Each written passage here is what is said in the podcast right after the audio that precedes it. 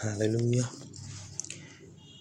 It's a pleasure to come your way once again, beloved, to share with you the Word of God.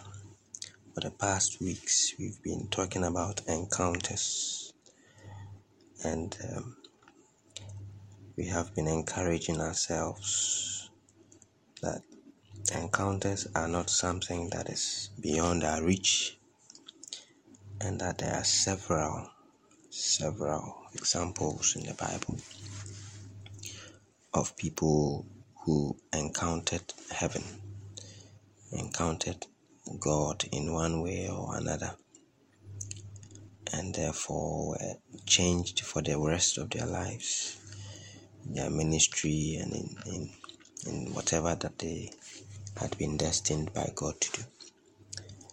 One of the ways that we can encounter God is the acquisition of knowledge and understanding. You know, God literally sends angels to teach and to reveal and to explain things,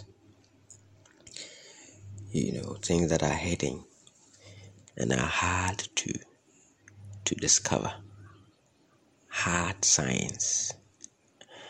You know, the world may not may not agree with what we say, but the evidence is, is everywhere. One of these evidence is uh, the story about the benzene chemical structure. I don't know whether if if you, it's a hydrocarbon and has this helix structure. The nature of benzene, how it was structured, was really really difficult to determine. You know, all kinds of conjectures had been made by different researchers and different schools of thought, and it was very hard to to to find the exact structure of the benzene. I'm not making this up, you can just look it up online. Until in the nineteenth century, one guy called Kekule Kekule came up with this helix, hexa, hexagon, uh, six-sided uh, figure, where, you know, it was six carbons in a ring around a hydrogen um, atom, and it was proven to be to be true. When this guy Kekule was asked how he, he got, he said he, he saw it in a vision. Yeah, I mean, I read this in in secondary school science textbook. I'm not even. I read this in a science textbook in secondary school, that Kekule said that he found this vision of the structure of benzene. So you can understand that even look the whole world of science, eh, if you really think about it, even though God has used people to to tell us how our world really works, many people don't still in in that community many people in the scientific community, you know, end up uh, end up uh, disbelieving in him and all that. But it wasn't the case in the past. I mean, if you look at the mighty discoverers of the nineteenth century, you see that many of them were Christians. Actually, the Newtons and, you know, and and and uh, Faradays, yeah, they were all avid Christians. So God really teaches knowledge. God God reveals. I say this point to make it make you understand that it's not only the Bible that we, you know, through it we, we desire to get things that can be known by ourselves. There are many things that are hidden can, that cannot be known without the help of heaven, including scientific discoveries. And one of such stories is what we see today here in Daniel. Daniel chapter nine, verse twenty to twenty-three. The Bible uh, talks about Daniel, you know, fasting for himself and for his people, as, you know, pleading with the Lord. And uh, while while he prayed, Angel Gabriel just literally appeared to him and started speaking. Let's read it. Daniel chapter nine.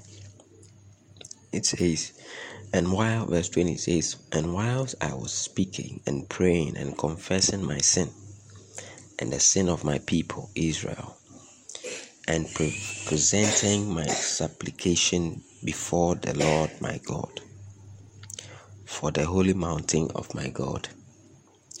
Yea, whilst I was speaking in prayer, even the man Gabriel, whom I had seen in the vision at the beginning, being caused to fly swiftly, touched me upon the time of the evening oblation. Verse twenty-two. And he informed me and talked with me and said, O Daniel, I am now come forth to give thee scale and understanding. I want you to take note of that. You know, the angel came to Daniel, touched him, and said he had come to give him scale and understanding. You know, verse twenty says, at the beginning of the supplic- of thy supplications, the commandment came forth, and I am come to show thee, for thou art greatly beloved. Thou art therefore understand the matter and consider the vision. Daniel was given a vision of the end time. You know, that's something. There are some things that are that are hard to understand without heavenly intervention. You know, without the the creator of the universe himself explaining things to us. Look, there is no scientific discovery that will make you know the end time. Do you see? It, it, it is not. It is not. You may you may be able to calculate gravity, but you cannot calculate the future. All this present day talk about, you know, building the future. How do you build the future? How, how do you know what is going to happen? It's all like commercial talk. So God appeared, or God sent an angel, you know, to to Daniel and showed him a vision and an explanation of that vision. You see, and it was to talk about the birth of Jesus, the ministry, you know, his his execution and his purpose and the salvation of all. Hey, Charlie, we are talking about many centuries before it happened. many, many centuries before it happened. It is believed that, you know, the Magi who came from uh, the east to to to to the birthplace of Jesus, you know, upon reading the star, you know, they were a set of scholars that had been put together by Daniel to to wait for that day, because Daniel had been had been shown and had been told what was yet to come. So he prepared some some people to wait. And that was how come they were able to recognize the star and followed it to where Jesus was. The, what we call the three the three uh, wise men. You know. So God can teach us. God can teach us. It's not only about the end time. It can teach us about our present circumstances and what we need to do. See, the angel came and said, I have come to give thee scale and understanding. Oh yes.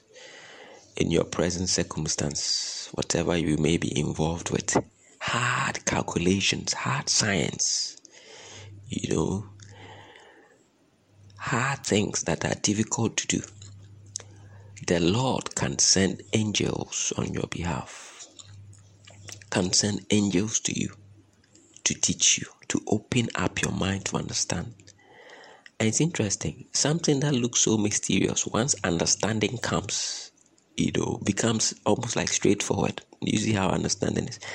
Some mathematical equation that you may have struggled with in the past, once you you are enlightened by someone who knows better and knows how to do, you realize how easy it is and how very straightforward the thing must have been. Then you begin to ask yourself, ah, why why didn't I un- understand this? That is understanding. As I understand, there's a spirit behind it, you know. Having the ability to understand things is a spirit.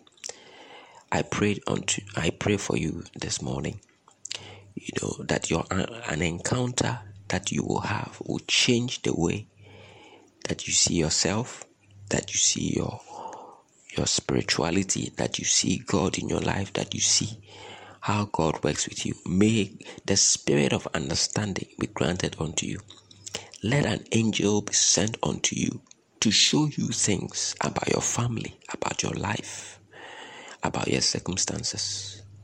In the name of Jesus Christ, have an encounter that will transform and change your life forever. Because it is the will of God that we encounter Him in ways we've never done. In Jesus' name, God bless you. Amen.